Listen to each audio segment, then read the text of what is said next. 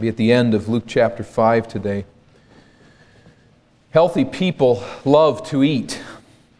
Some may eat less often than others, or not as much, or enjoy eating a little bit less than others do. But to a significant degree, eating is a natural pleasure for all of us. In fact, if we don't eat, there's usually some concern that's expressed by someone. You skip a meal or two, and somebody says, Are you feeling sick? Or are you okay? Something wrong? Like sleep, food is necessary for our well being and a contributing factor to our joy as human beings. And so it is usually only extenuating circumstances that lead us to set food aside. Maybe we are sick or too emotionally upset to stomach food. We may find ourselves too busy to stop and eat, and so we skip a meal or two that way. On occasion, we may fast for health reasons, but seldom in our modern context do we set food aside in the pursuit of God. This was not the way that it was in the day of Jesus. In the ancient world, fasting in devotion to one's deity was commonplace. Devout people could be almost universally expected to fast to pray to their gods, to sacrifice to their gods. Now, our last look, you will remember in Luke chapter 5, found Jesus not fasting, but feasting. Feasting luxuriously, you will remember, at the home of a tax collector who had invited other tax collectors to be with them, and other sinners joined in on that meal. That's where we've seen Jesus last. Now, not no one fasted all the time in Jesus' day, but these luxuriant dinners, luxurious dinners in the company of materialistic, excessive, self indulgent sinners was in stark contrast to devout people in Jesus' time. And enough time had passed to conclude that Jesus did not do much fasting at all. Some may have known about his 40 day fast at the start of his public ministry, Luke chapter 4. We looked at that some time ago. But fasting was clearly not a discipline of devotion in Jesus' life, and that bothered a lot of people. Why not? It bothered some so much that they asked Jesus about it, and in typical fashion, he not only answered the question, but he also taught them and taught us through his answer. We find Jesus' question here in Luke chapter 5 and verse 33 along these lines. They said to him, they being the people who are troubled by this fact, other texts would indicate that some may have been, some were John the Baptist followers, but at any rate, that contrast is not drawn out here. These are people who are simply looking at John the Baptist and looking at the Pharisees and saying this John's disciples often fast and pray so do the disciples of the Pharisees, but yours go on eating and drinking. John's disciples, you notice there are two things fast and pray. The two go together. These two disciplines are hand in glove in the scripture. Fasting is never an end in itself. We're not commanded as such to fast in the New Testament. We are commanded to pray, but fasting goes with prayer. It's sort of in the shadows that always walks along with this theme of prayer in the scriptures. The prayerful pursuit of God can be aided by fasting. And so, they say here, John's disciples often fast and pray. Now, what's really on their mind, of course, is fasting, and so they train their guns on that point. And they even go to another example, and that is that the Pharisees go uh, fast, but yours, that is, your disciples, go on eating and drinking. Now, let me stop there for a moment. Let's talk about John's disciples. I'm not sure why these disciples of John are not characterized by this point as Jesus followers. They're still characterized as John's followers. That's an interesting point. What it adds to the mystery is the fact that John the Baptist was in prison at this time. For some reason, whether for good motives or perhaps for less than positive motives, they are still John's disciples and are seen as a unique band of followers of John. Now, as people look at John and they look at his followers, John was an ascetic. You remember he lived on honey and locusts. And probably along with that was a number of seasons of fasting. As a matter of fact, if you think about it long enough, there'd be some days you really probably chose to fast rather than to eat locust again. John was an ascetic. He lived out in that area in Israel where many people went to fast, and that's where John lived. He was one who fasted. He lived an austere lifestyle, and that characteristic was picked up by his followers, who also fasted and prayed. But it was not only the followers of John the Baptist, this sort of crazy man that lived out in the wilderness, many people thought, but it was also the distinguished Pharisees those who wore the fancy robes, who dressed better than everyone else, and were the respected religious leaders of Israel at this time, they fasted as well. The law of Moses only stipulates one fast, that on the Day of Atonement. But following the return from Babylon, the Jews had established four annual fast days. Along with that, of course, the Pharisees, in their veneration for the law, and Jesus will expose much of that veneration as less than ideal. But in their veneration for the law, the Pharisees came up with this idea. Moses went up in that second pass into Mount Sinai to get those second tablets. He went up on a Thursday and he came back down on a Monday. Therefore, we will fast every Thursday and Monday. So, if you were a good Pharisee, you would not eat food two days out of the week. That's the context in which we find Jesus feasting with sinners. Devout people in that day fasted, Jesus didn't. Why then, Jesus, don't your disciples fast? Which, being interpreted, is why don't you teach your disciples to fast and lead them by example? It's really a fair question, and Jesus tackles it and starts by asking a question of his own. Verse 34 Jesus answered, Can you make the guests of the bridegroom fast while he is with them? There's much in that. And I'd like to unpack it for a little bit. But the answer, obviously, and we know even from our standpoint and very disconnected from that culture, we know the answer. No, obviously not. There is a time for everything, wrote King Solomon. A season for every activity under the sun. There's a time to be born and a time to die. There's a time to weep and a time to laugh. There's a time to mourn and a time to dance. And if we applied that classic text to weddings, a wedding is a time to eat and to celebrate. It is not a time to fast. Of course, we all do on that day because we're trying to do so much, we skip a meal probably somewhere. But weddings are not a time to fast. We know the point, it's very obvious. But I think to feel the full force of this, we need to get out of our world and get into Jesus' world for a few moments. A Jewish wedding was very different than our own. And the focus here in verse 34 is upon specifically the guests of the bridegroom, the Greek reading the sons of the wedding room, but as we compare it with other gospels, it is almost certainly a reference here, not simply to the guests of the wedding, though it would include them, but primarily to the groomsmen, as we would call it. In ancient Israel, the groomsmen were responsible to accompany the groom to the house of the bride. And from there, the groomsmen attended the couple back to the groom's house where the wedding feast was held.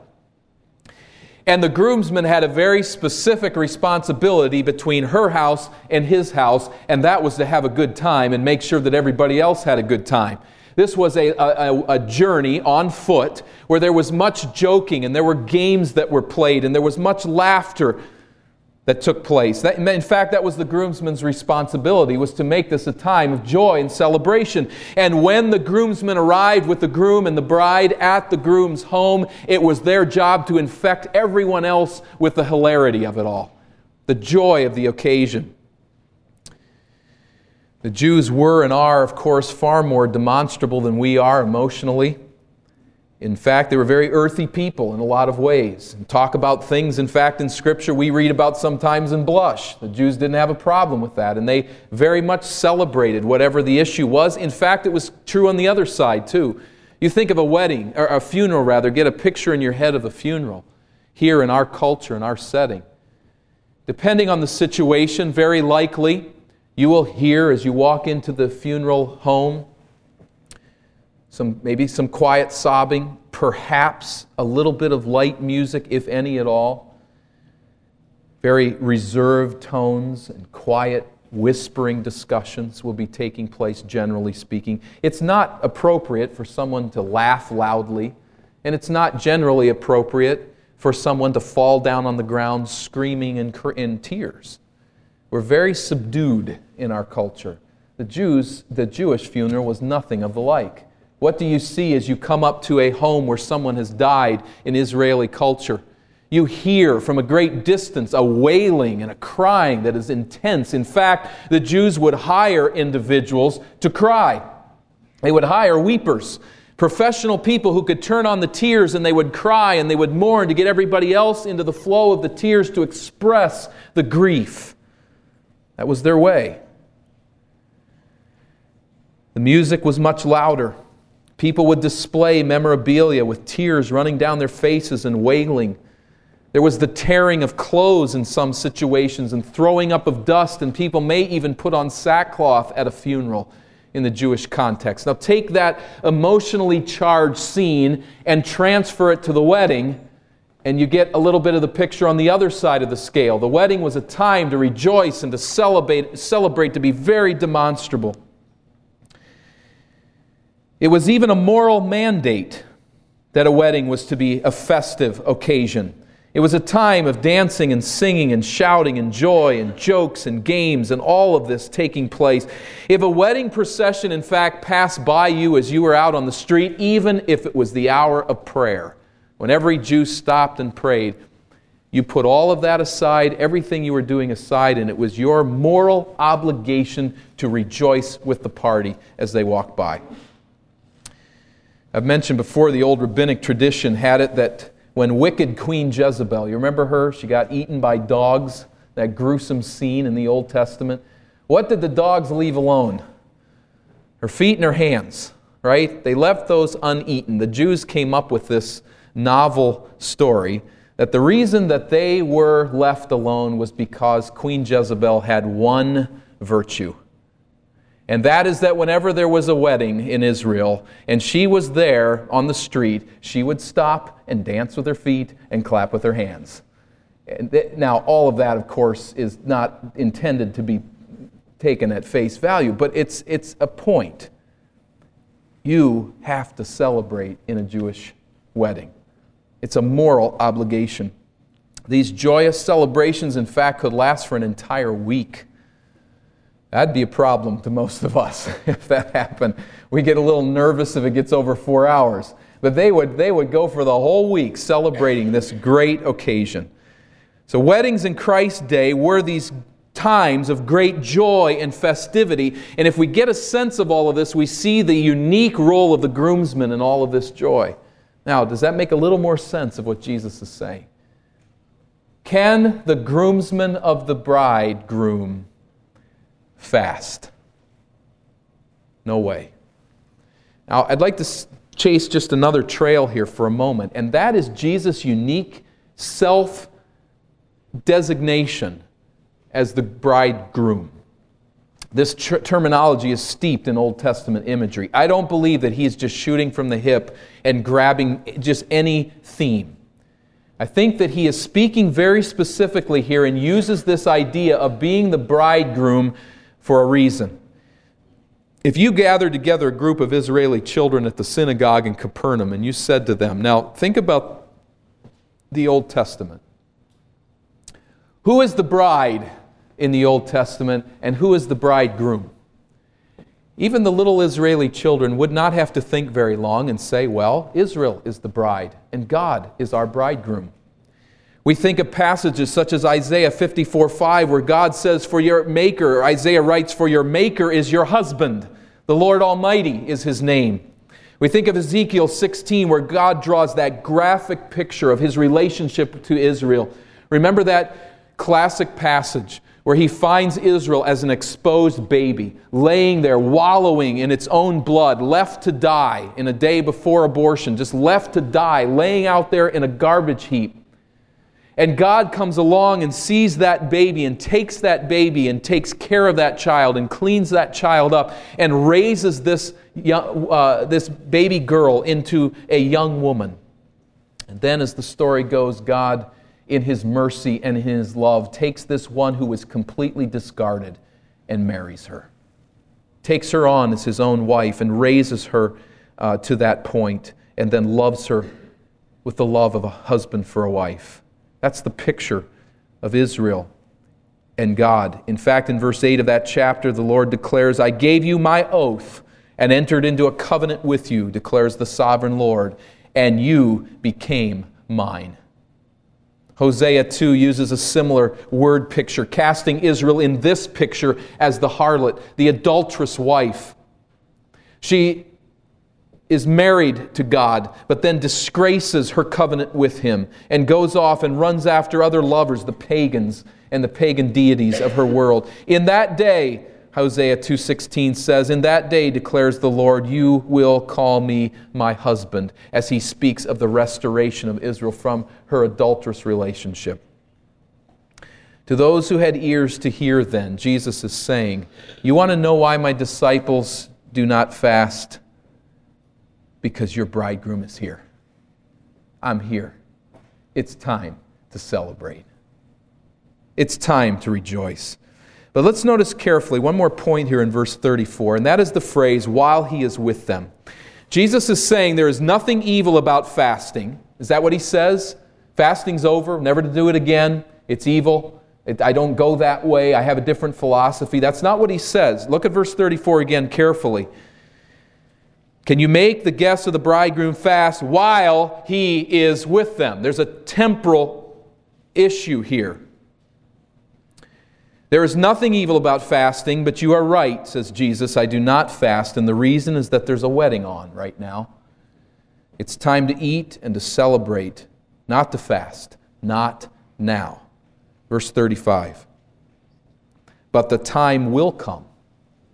The time will come when the bridegroom will be taken from them. Who is the them and the bridegroom? The bridegroom is clearly Jesus. I am the bridegroom. The bridegroom will be taken away from them. Who is them? The disciples of Christ. In those days, they will fast. So the issue is one of timing. Although Jesus did fast for 40 days at the start of his ministry, fasting was inappropriate during the time he was presenting himself as Israel's bridegroom. But a day was coming when Jesus would be taken away from his people, and then they would fast in those days. What are those days? We have, it seems to me, only two possible meanings. We need to think of these for a moment. Two possible meanings. The first is this In the days when Jesus is taken away, is the Friday of his crucifixion to the Sunday of his resurrection. His disciples are feasting now, but there would be this narrow window of time when they would fast because he would be taken away prior to his resurrection. The second possibility is that the meaning is much more expansive than that, and it refers to any time that Jesus is not here. In other words, including the time that he was in the grave, but also after his ascension and to this very day.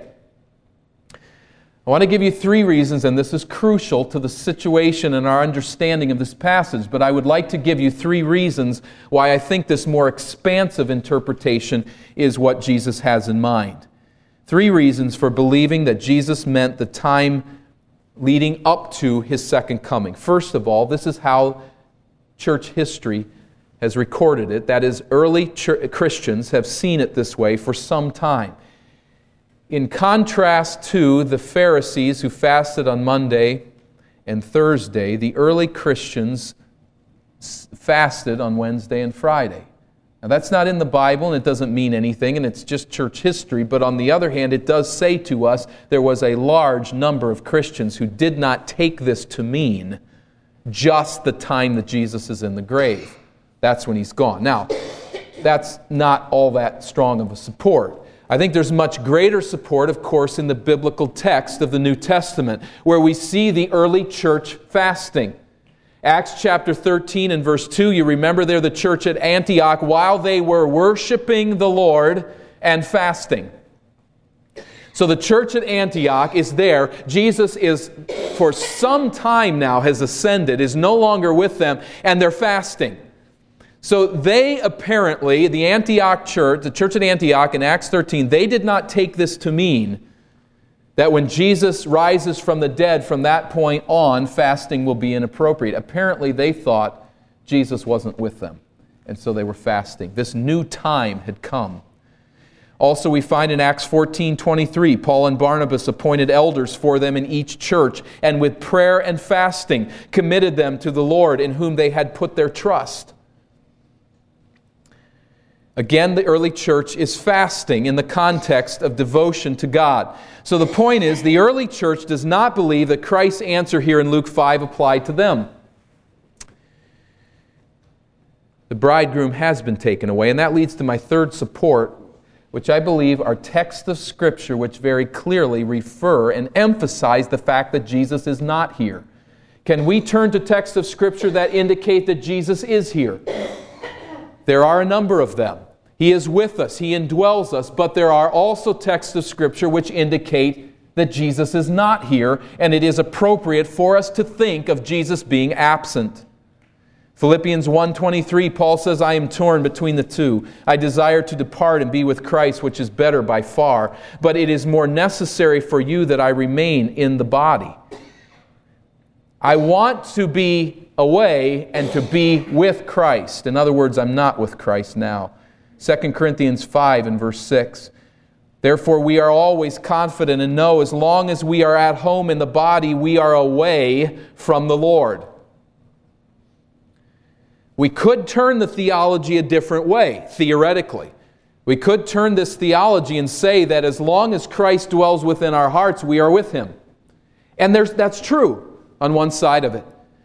But the theology of the New Testament also says there's a sense in which we are not with Christ. To be absent, to be present in the body is to be absent from the Lord. We read it earlier this morning, if you caught that, 1 Thessalonians chapter 4 and verse 17. And so we will be with the Lord, said Paul, when Christ returns. We will be with the Lord. That's the anticipation of the return of Christ, to be with him. Revelation 22 and verse 20 He who testifies to these things, that is Jesus, says, Yes, I am coming soon. Amen. Come, Lord Jesus. We could offer other texts of Scripture to indicate this, but I believe the point is clear. There is a sense in which the New Testament says Jesus is not here. The early church fasted, and Jesus said there would be a time when his people would fast in anticipation of his coming. Now, think about this for a moment. God's people fasted in anticipation of the Messiah's first coming, did they not? Do you remember that? Can you think of that here in the text of Luke? Can you think of a place that we have discussed ourselves where we have seen people fasting? Let's go back to Luke chapter 2 and verse 36.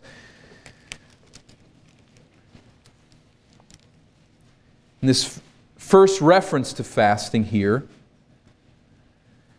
we read, there was also, Luke chapter 2 and verse 36, there was also a prophetess, Anna, the daughter of Phanuel of the tribe of Asher.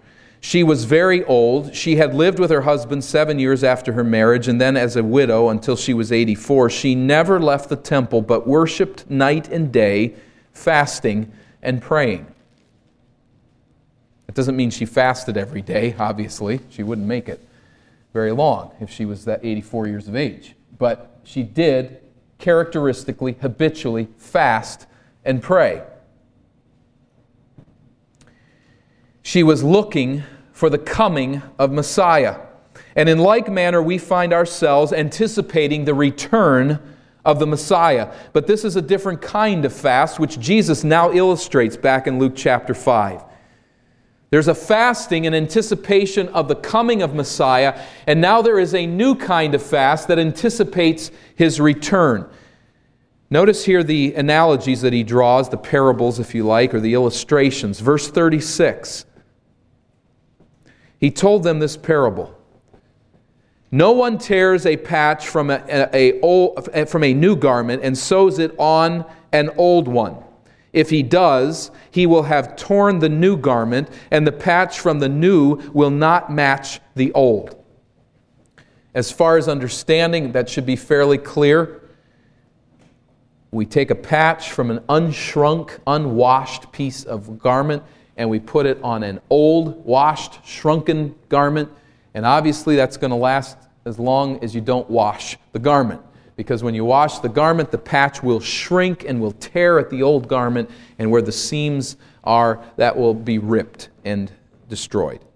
Second illustration, much like it, verse 37. And no one pours new wine into old wineskins. If he does, the new wine will burst the skins. The wine will run out, and the wineskins will be ruined. Wineskins were made out of, let's say, a lamb. There are other animals, but just usually, typically, a lamb. The lamb, and this it's a little gruesome for us uh, tender feet here in our, in our setting, but they would take a lamb's skin and do just that. They skin the lamb, turn it inside out, and they do a process of drying and, and cutting and cleaning. And then they'd sew up the feet holes and sew up the tail hole and use the neck hole as a spout. A fairly large bladder then would be there, and the skin is supple. And they'd put the new wine into that bladder and cork up the top, the neck hole, what was the neck hole, and the wine would ferment and expand. And in the supple skin, it would, of course, have the room to expand, and it would work perfectly, not allowing space in there for air. Then, but then, as the, as the wine fermented, the bladder would expand.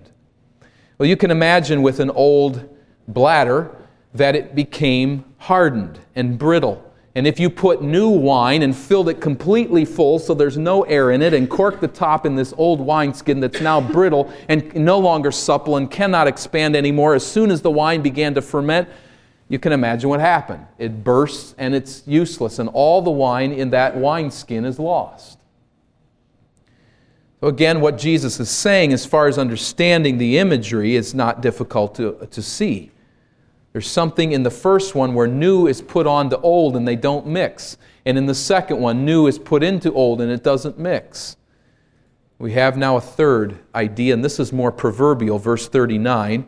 And we'll get back to what this means in just a minute. But verse 38, I didn't read that. No new wine must be poured into new wineskins. That's the obvious conclusion. Verse 39, now for the proverb.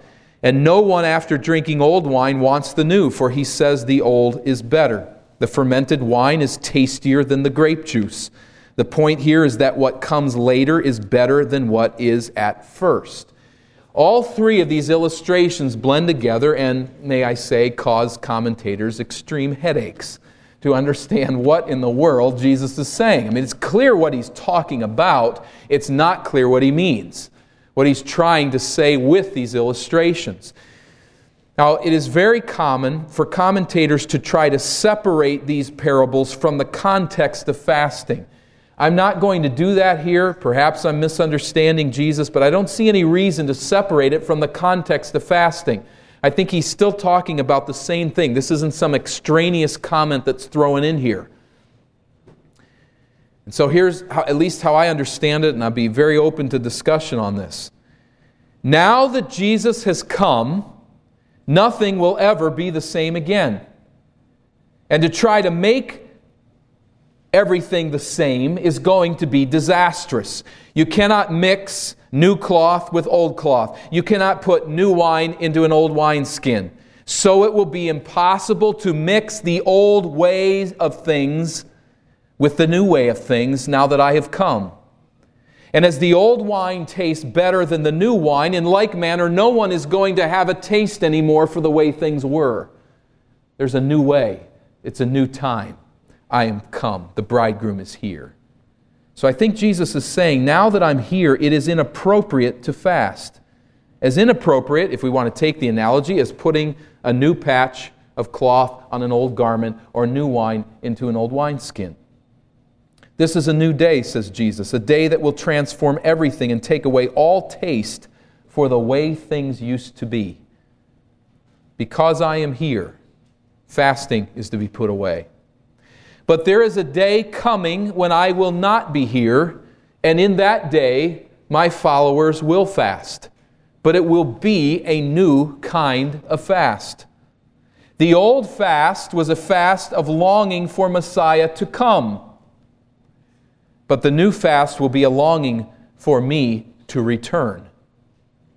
And the new fast will be much tastier than the old fast. The old fast looked for this unknown, mysterious, murky Messiah, this suffering, reigning Messiah whom we didn't know. What is the new fast?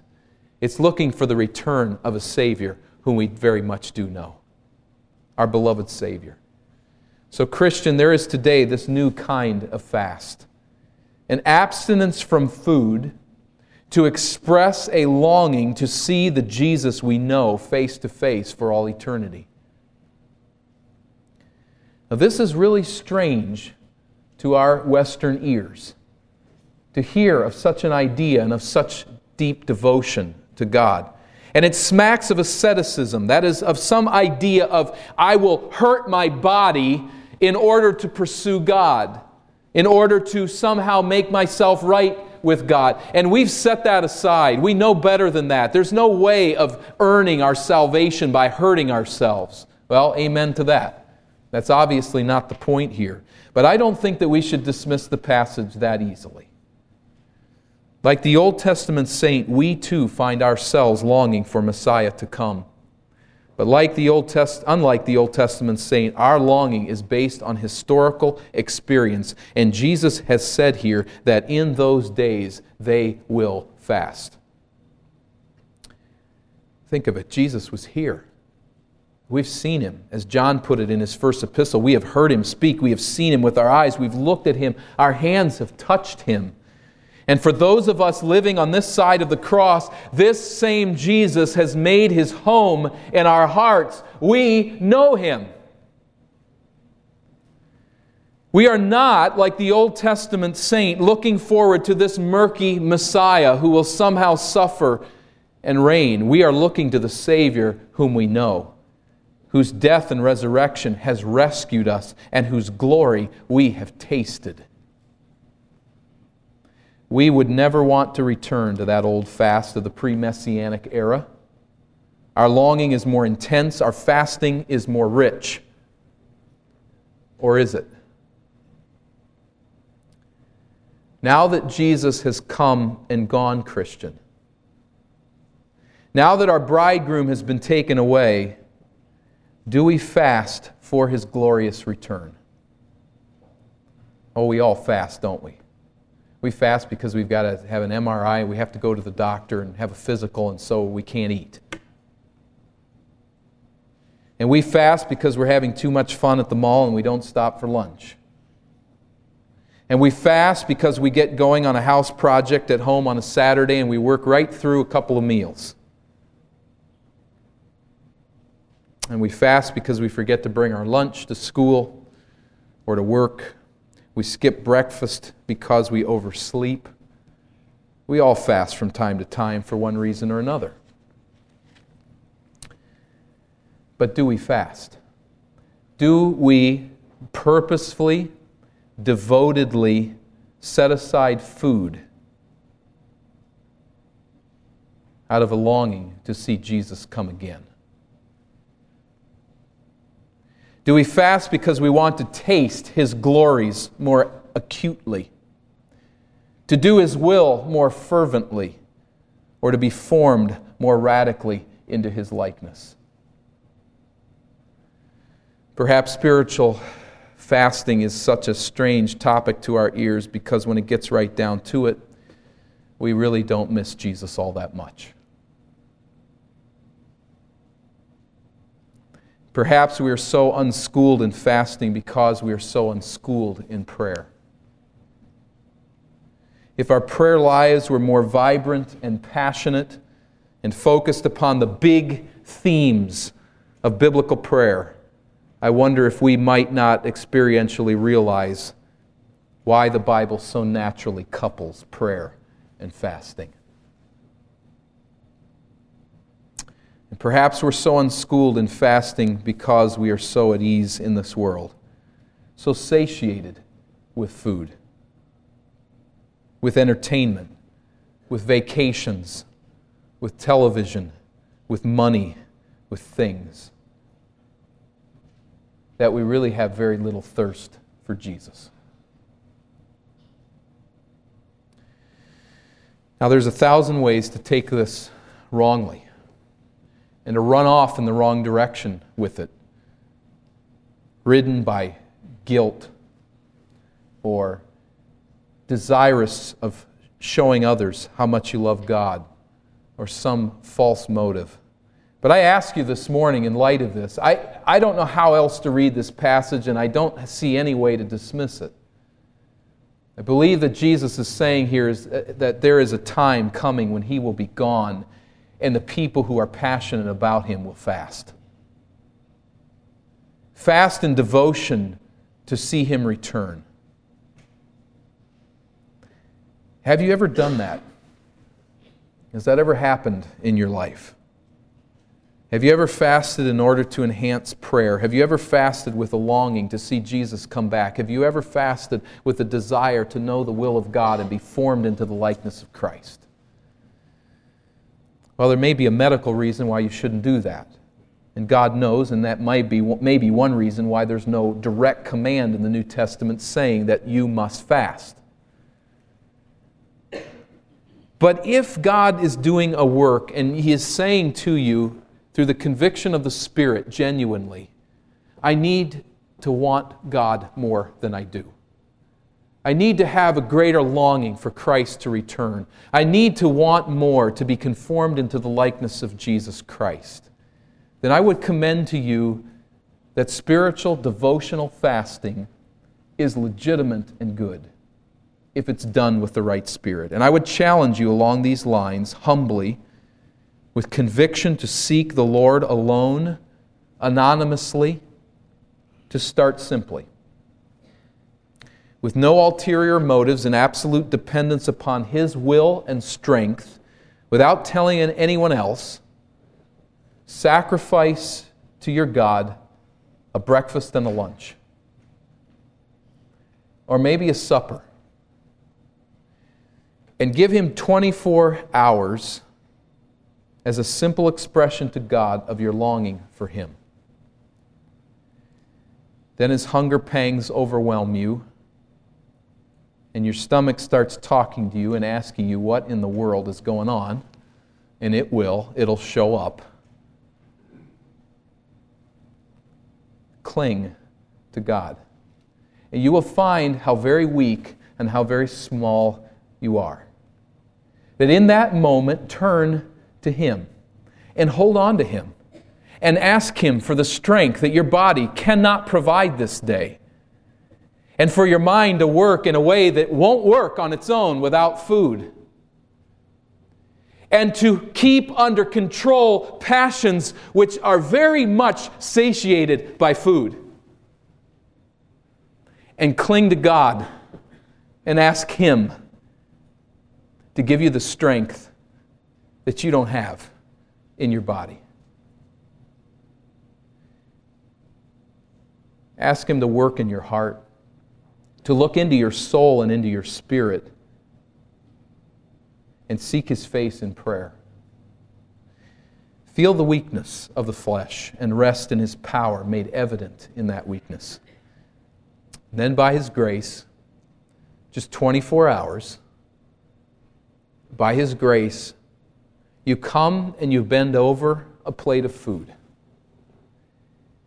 and you experience a very meaningful prayer of thanksgiving. And if no other time in that whole fast, God does something in your heart right then. As you sense that He has put that food before you and is giving it to you as a gift.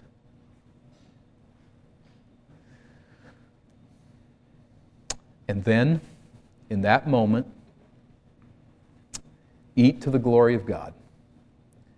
And as you love Him, as you do, love Him with all of your heart. It's a challenge. Don't do it selfishly. Don't do it out of ulterior motives. Don't do it out of guilt. Don't do it if you shouldn't medically. And don't do it, please, to lose weight. That, is a re- that doesn't work and it's just ridiculous. Sorry if I offended anyone there. But do it because you want God.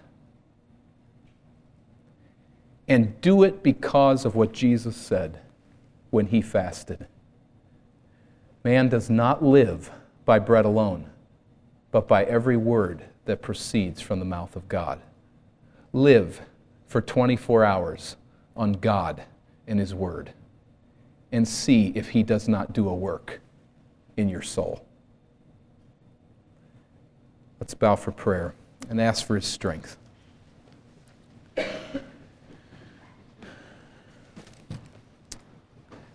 Our Father, we ask for this strength and we ask for the convicting power of the Spirit of God to show us each uniquely what we should do and how you would have us to fast in devotion, that we might pray in devotion, and that we might consider your word and live on it and feed on it like we don't when we're so satiated by the things of this world. And God, let me stop in prayer and thank you with all of my heart for food. Food is good. And we thank you for it, and we rejoice with the privilege that we have to eat.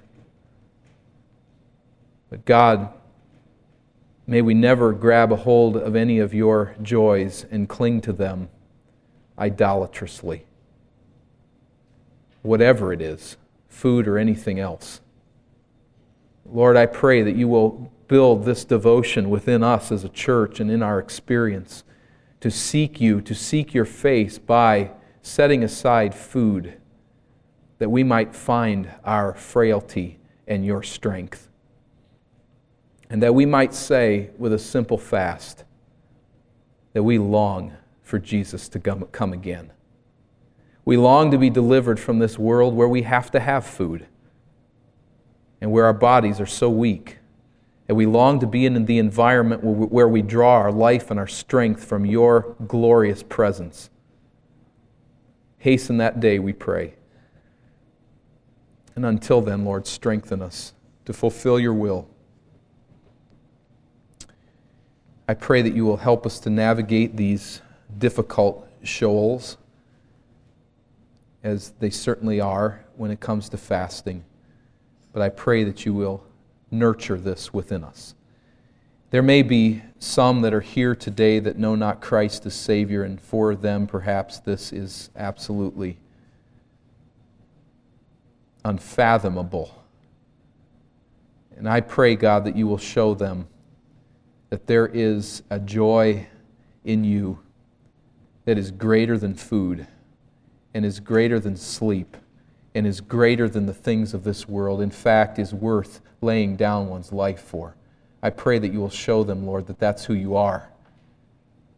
That they would not come to you as those who are willing to fast, but that they would come to you as those in abject spiritual poverty who desperately need you and throw themselves upon you for saving grace. Do that work, I pray, within our assembly as you see fit here this morning.